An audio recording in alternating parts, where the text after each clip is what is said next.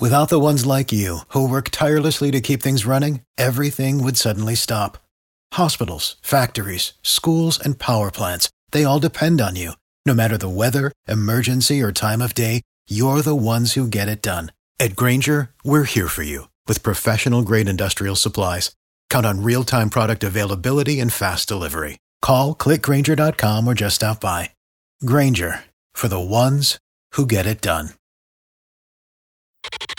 Common sense. It's not so common anymore. That's why we need Scott Anez more than ever. It's time for Anez Sez.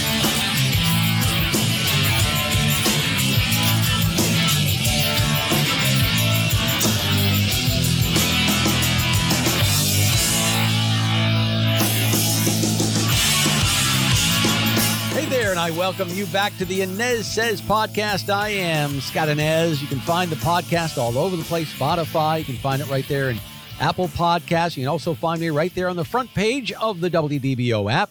And join me on the radio every single weekday morning with Orlando's Morning News, 5 to 9 a.m. on WDBO 1073 FM and AM 580 outside of Orlando. Stream us in the WDBO app.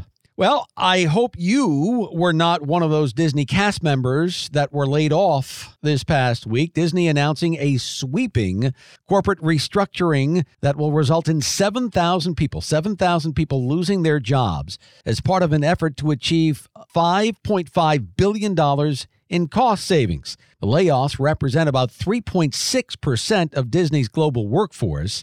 The CEO, Bob Iger, saying that the company would reorganize into three segments an entertainment unit that encompasses film, television, and streaming, a sports focused ESPN unit, and Disney parks experiences and products. There is no doubt that Disney is under a lot of heat right now to turn a profit from its global streaming business, a business that has been under fire. The Mouse is the latest company to announce job cuts in response to slowing subscriber growth and increased competition for streaming viewers. Now, Disney earlier reported its first quarterly decrease in subscriptions for its Disney Plus streaming media unit, which lost more than $1 billion. $1 billion. Now, perhaps, perhaps Disney Plus streaming lost some of that $1 billion because of the stuff that the mouse is churning out recently. The expression is what? Go woke, go broke, right? Case in point, it's called The Proud Family Louder and Prouder. It's their Juneteenth episode, and clips from this particular episode have gone viral recently. Now, keep in mind, it's a cartoon here, all right? This is a cartoon aimed at young kids. I know at that age, I was watching Scooby Doo, eating Scooby snacks, and catching bad guys. So at one point in this show, the characters on this Disney Plus show insist that slaves built this country before their descendants have earned and continue to earn reparations. Here it is. Wait, you mean they still weren't free after Juneteenth? How did that happen? The Emancipation Proclamation only applied to Confederate states. Union border states were not required to abolish slavery. So it's true. Lincoln really didn't care about freeing enslaved people. Actually, he wanted to deport us. Why are we just learning this? This should be the first sentence of his biography.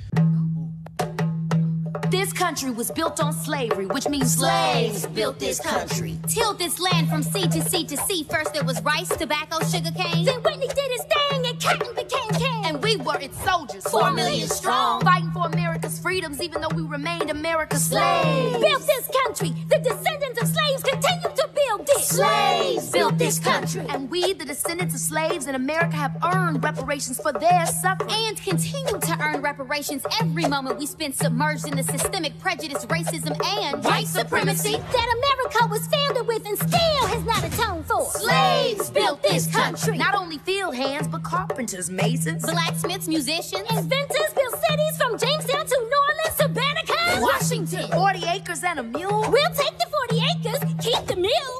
Your families rich. From the southern plantation heirs to the northern bankers To the New England ship owner, the founding fathers, former presidents, current senators, The Illuminati, the New World Order, slaves built this country. We had Tubman, Turner, Frederick D. Didn't they say Lincoln freed the slaves? But slaves were men. and women, and only we can free ourselves. Emancipation is not freedom. Jim Crow, segregation, redlining, public schools feeding private prisons, where we become slaves again. As we celebrate Juneteenth for the umpteenth time,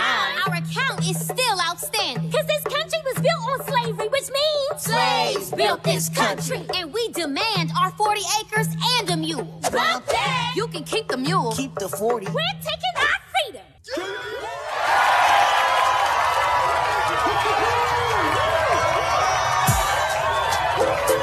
Okay, so there you go. Now, I don't know, folks. I'm not the sharpest pencil in the box. Maybe these kinds of indoctrination attempts, those kinds of falsehoods, that kind of promotion of divisiveness could be one of the reasons. One of the reasons why Disney had to lay off 7,000 people earlier this week. And you know, when Florida Governor Ron DeSantis says that Florida is where woke goes to die, thank goodness. Thank goodness for Ron DeSantis. He's absolutely right. Our culture has gone totally crazy. Now, the legacy media and major institutions in this country are going to mock me and you for saying that, to merely suggest that the woke culture is killing our culture and our country. They'll tell you that DeSantis is he's just making it up. There's no there there. He's a racist. He's a transphobe. He's this, he's that. But this Disney cartoon is a prime example a prime example of how all this woke CRT garbage has infiltrated our culture, our entertainment, our schools. It's right there. It's right there for the world to see. In the cartoon, the characters go on to downright diss President Abraham Lincoln, who, by the way, by the way, Abraham Lincoln, one of the greatest people to ever walk the face of the earth. Well, not according to Disney. They compare slavery to modern day racial controversies. Quote, we had Tubman, Turner, Frederick D. Then they say Lincoln freed the slaves, but slaves were men and women, and only we can free ourselves. Emancipation is not freedom, they sing. Jim Crow, segregation, redlining, public schools, feeding private prisons, where we become slaves again. It's indoctrination disguised as education and entertainment. And way too many young people, way too many young people are being indoctrinated. And we have to speak up. Gone are the days where you can just leave your child in front of the TV for a half hour to an hour or so. You can't do it anymore. And look, I'm sure I'll have somebody or someone's say that All Anez says is racist. That, of course, is their knee jerk reaction whenever they don't have the facts on their side and they just want to shut a conversation down. We need to have a conversation and keep having conversations about what's going on in our culture today. You want to educate, teach, entertain? Great, but do it in a truthful way not in this type of sinister fashion. We should be teaching our kids, yes, about the horrors of slavery. This country went to war over it. But here's the issue the issue is that you have a crazy culture now that has taken root in this country. That history should be taught and learned from the lens